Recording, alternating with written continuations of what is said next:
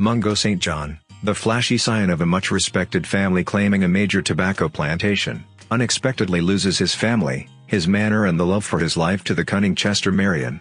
Presently Mungo is compelled to turn into a slave dealer, however it may be contended that he may have had a decision in the issue, to get sufficiently rich to get his revenge on Chester.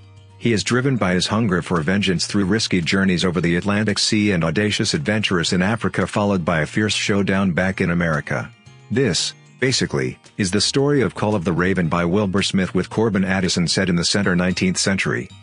Mungo St. John is a well-crafted character from Smith's well-known Ballantyne series and this book expects to show the readers what made Mungo the man he is.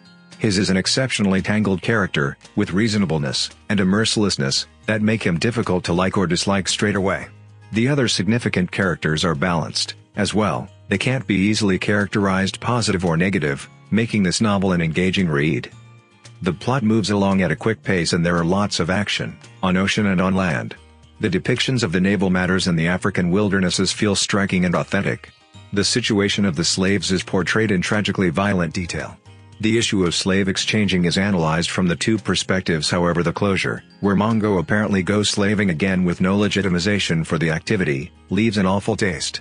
Perhaps this has been done it to safeguard the continuity with the Ballantyne series for which this is billed as a prequel. There are no particular negatives in this novel other than the treatment of ladies, particularly Camilla, that numerous readers may discover unpalatable. Aside from that, it is an elegantly composed, engaging adventure that kept me snared beginning to end.